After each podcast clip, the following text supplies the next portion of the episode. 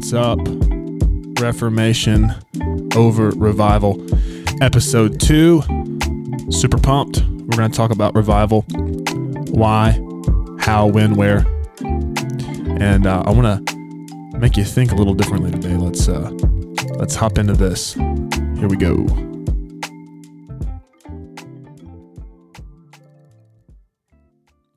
All right. So, um, I want to talk today uh, about revival. I want to talk about maybe our opinion of revival, how it comes, where it comes, why it comes, who it comes through, different things like that. And and a terminology that I hear a lot today that um I'll really I, I don't know that we should use it, and we use it often. I hear pastors use it, worship leaders use it, Sunday school teachers use it, Christian businessmen and women use it. And um, I just want to look at the sentence we're just praying for a move of God. Um, I, I think that, um, I just want to look at this really quick. You know, I, I, uh, I just got back from Ohio, um, yesterday, and on the plane ride, I think it was on the way there uh, I was just thinking and praying and talking to the Lord. Um, and I had this thought, you know, I, I don't, I don't necessarily believe, um, that God, quote unquote, sends revival. Uh, you know, we have worship songs, uh, we have messages, we have people who their whole goal, their whole ministry, their whole life aim, their whole prayer is just God, just send revival, God, just just send revival to our nation, send revival to our people, send revival. And you know, I, my problem with that is that if we are dead to sin and alive in Christ, I'm not quite sure we should need revival. Now, what I do believe needs revival um, is the body of Christ. And I, I even struggle saying that because I think I just I think the American church needs revival. Um, because I'm not even sure in a lot of ways that what we call the American church can be called the body of Christ. I'm not sure they're the same thing in a lot of areas. Um, and that may offend people. And, you know, I'm sorry if it does, but I'm not sorry if it does. But we, we I just think we need to look at some things differently. And and here's here's here's the statement I want to start off with. I don't really believe that God sends revival. I believe he sends men who've been born again to share the gospel that brings the dead people to life. If if that makes sense. And if that's that's kind of the way that I want to encourage you to begin to look at it um, is instead of praying for revival, I believe that as Christians, we have a duty to be revival. Because if you've been revived, if you, like Romans 6 says, if you no longer live in sin and you're no longer a slave to it, but you've submitted yourself and committed yourself to Christ, and you're now a slave to Christ, then we also know that Romans 6 says, Romans in general says that we were, we took part in a death like his, so we will also take part in a life like his. Well, the life of Jesus is not sad, depressed, anxiety ridden life that is this hellacious existence that we suffer through as Christians and we just and we just make it through one day to the other. It's it's a life of joy. And now here's the thing that we need to understand, joy and happiness are not synonyms. Your happiness is an emotion. And I believe that your joy is a state of your spirit where the joy of the Lord is my strength. Okay. Happiness is not a strength. Okay. Happiness is a momentary feeling. But when the joy of the Lord takes root in my life and who I am becomes synonymous with the joy of the Lord, then no matter the circumstances, I live alive. I live a life of, of supernatural action. So I do, I go, I don't pray and hope for things to happen. I pray for the Lord to direct me, and I live my life in a way that I bring the life inside of me to the dead world around me. That should be how we live. That's what Jesus did. That's why Jesus changed the world forever. Because the way that he lived was a way that brought the life in him to the dead things around him. If we're going to live like Jesus, that he said it was good for us that he went away so that the Holy Spirit could come. Because that means that the Holy Spirit is now alive inside of me. If the Holy Spirit's alive inside of me, then I understand that he used to not be in me and I was dead before. That is the state of somebody who needs revival. I have trouble settling with the idea that those who have the Spirit of God alive inside of them need reviving. I think the thing that needs to be reviving would be the thing that's dead. And I think to claim that the Spirit of God's alive inside of us, and then to say that we still need to be revived, would be to blaspheme the Holy Spirit alive inside of us. Now, in the same way, I think there are people saying they have the Holy Spirit alive inside of them who probably don't. That's just the reality. It's a sad reality, but that's the reality of the church we live in, the world we live in, and honestly, why we need reformation over revival. Because if our thinking can be reformed, then those who have been revived will realize maybe the reason we're not seeing revival is because the ones who have been revived are not putting in the action and looking like Jesus in their life enough to revive the dead things around them. Maybe we're just standing at the top of the mountain looking at the valley of dry bones, wondering why nothing's happening. That that's just, you know, I don't know. I'm I'm this is just my, my thought. Maybe maybe if men don't go, then the prayer of revival won't get answered. Maybe if the men of God don't start running and taking God to those who don't have him, maybe then, maybe, maybe, maybe that's what we're missing. So if we can reform the way that we think, I believe we can begin to revive the dead things around us. And one thing that I see, let me drink some water.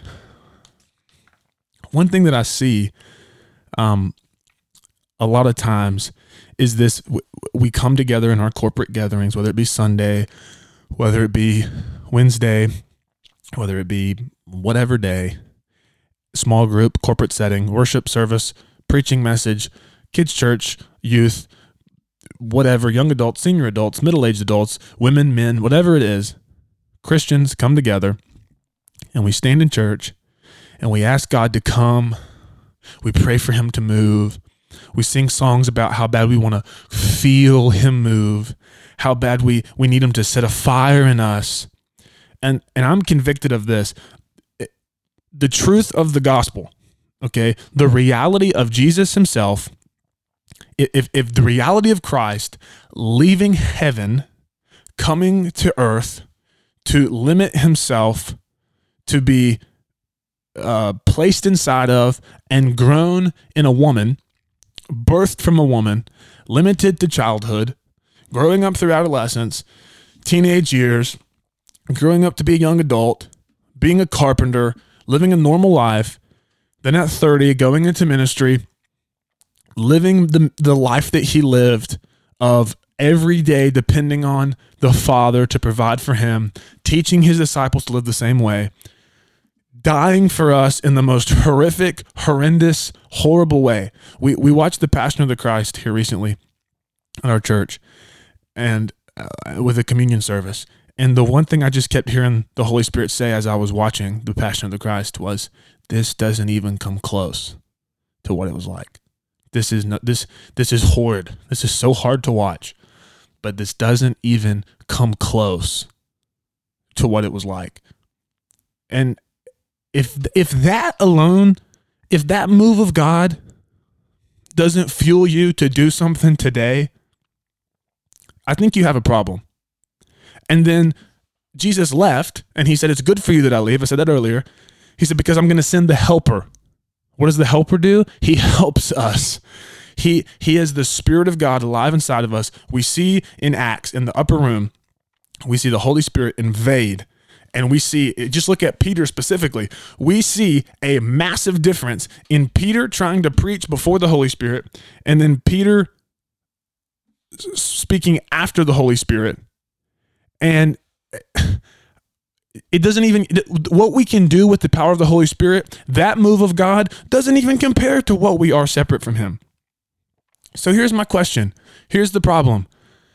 If the move of God from heaven to earth to die for us then the move of Jesus back from earth to heaven to rule and reign at the right hand of the Father. Then the move of the Holy Spirit from heaven to earth to reside in us, on us, and around us and empower us. If that's not enough of a move of God to encourage you to move, I think maybe you're just caught up in feelings instead of a real move of God.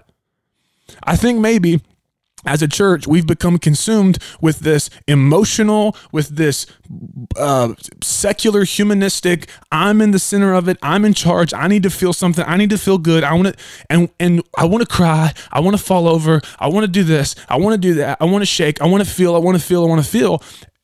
And we're wondering why we're not seeing revival. And I believe, honestly, with everything in me, we're not seeing revival because we're not being revival if we are revived and we live revived and we have the Spirit of God, the Helper, the Holy Spirit inside of us, does it not make sense that the way that we live, if we're living like Jesus, would be in a way that brings life to the dead things around us? If the same God who created the heavens and the earth with his mouth the same Jesus who walked out perfection, the same Holy Spirit that was present for all of those things, the Holy Spirit that empowered Jesus to do what he did, if he lives in us, and if Jesus promised that we would do even greater things than he did, does it not make sense that through the power of the Holy Spirit, with the gospel of Jesus as our weapon and our message, does it not make sense that we should be taking revival to the dead things around us, not being the church that's begging for revival. It, what kind of message does it send to the world that is dead? That the church that claims to be alive spends all of their time begging for revival. That's it's insanity to me. It's it's it's disgusting to me that the people who should be the example of life have wasted so much time begging God to do something he's already done and and neglecting the fact that he's equipped us to take the thing that we're begging for that we really should already have to those around us. I, I, I struggle to comprehend how how it's okay for us to waste so much time praying for something that's really already been given to us. You know, I just the reality of Christ himself, if that doesn't consume you, with with a passion to declare the truth the truth the only truth the way the truth and the life. If, that, if you're not consumed with a passion to declare that to literally anyone who will hear you then i'm not sure that you have really met the jesus of the bible. You might have met the jesus of the modern church but the jesus of the modern church and the jesus of the bible aren't the same person. And that's a sad truth but it's still the truth so we have to decide are we going to fall in love with the word, like I talked about last week? Are we going to fall in love with the Bible? Are we going to proclaim the truth of the gospel? Are we going to take that to the world around us? Or are we going to be satisfied? For this mediocre Jesus that the church has been teaching, that that we feel like this, you know, the the, the American Jesus I guess this is the same Jesus that decided that America was the chosen people for, for whatever reason, you know, because that's that's what we teach too. And so that same jacked up theology that says that we're the chosen people and he's now decided that it's this half-hearted mediocre commitment to him that that we're just doing it for the blessing. We're just doing it for heaven. We're not even doing it because we want to save the lost. We're not even doing it because he commanded us to and we are submitting ourselves wholly to him. We're definitely definitely not going to kill the flesh because that hurts a little bit and there's no way jesus would call us to something that hurts. The same churches that teach that are the same churches that are begging for revival. And i think if we look at their theology we can see why they need revival but the real reality is they don't just need revival, they need reformation so they can be revived. Then they can literally become revival. I think I think the plan for the church if we read the Bible, if we read the Word, is not for us to just receive revival, it's for us to literally be revival to those around us. I, I believe, I, you know, I think it's the same people that ignore the moves that God has made to equip us.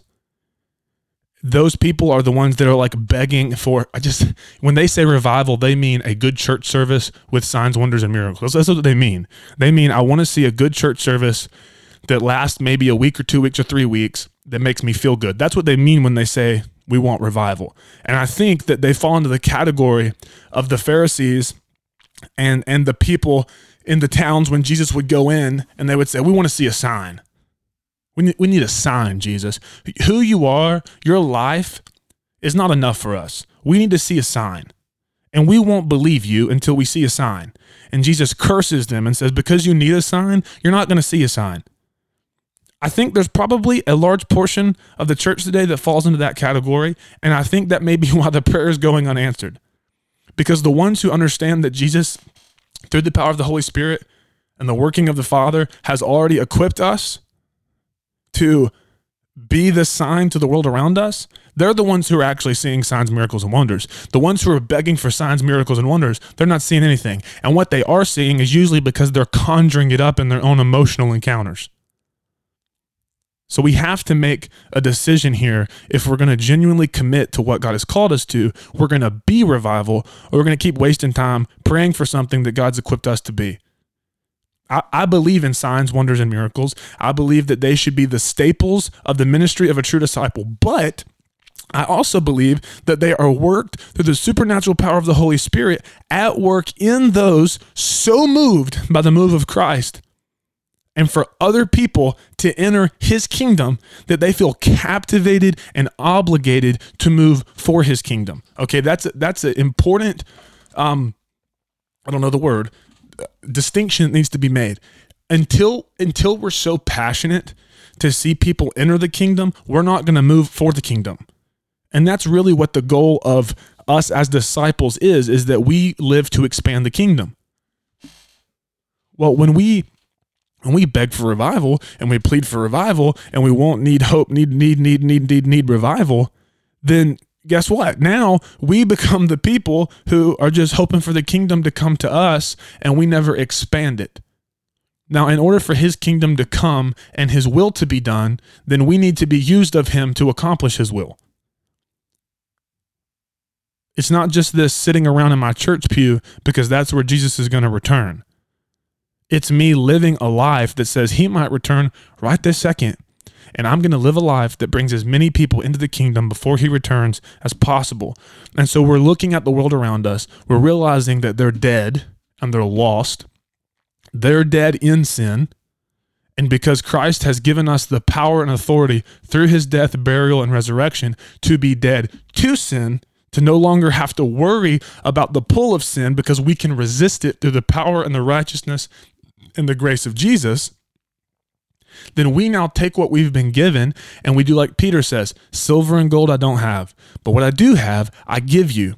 And so Peter revives what was dead in that man outside of the temple. He revives in him the things that have been dead.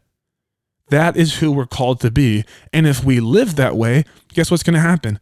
We're going to see revival. I believe that with everything in me.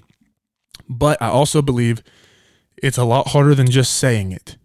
We have to believe it, we have to put it into action, we have to start to live it. So, um, and this was a little bit shorter. I just wanted to put this out there so you could be thinking about it.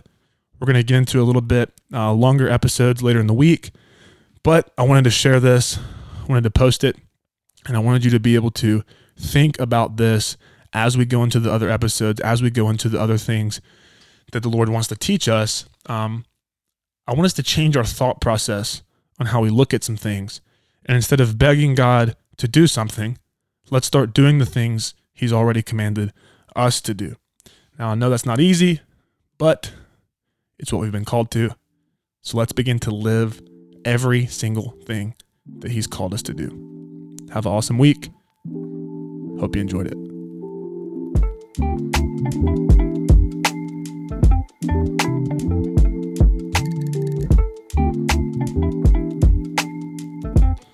Hey guys, if you enjoyed that podcast, uh, you can check us out um, wherever your favorite podcasts are. Give us a review, give us some stars. It helps us out. Um, and then also, if you have any questions, you can email us at reformationoverrevival at gmail.com.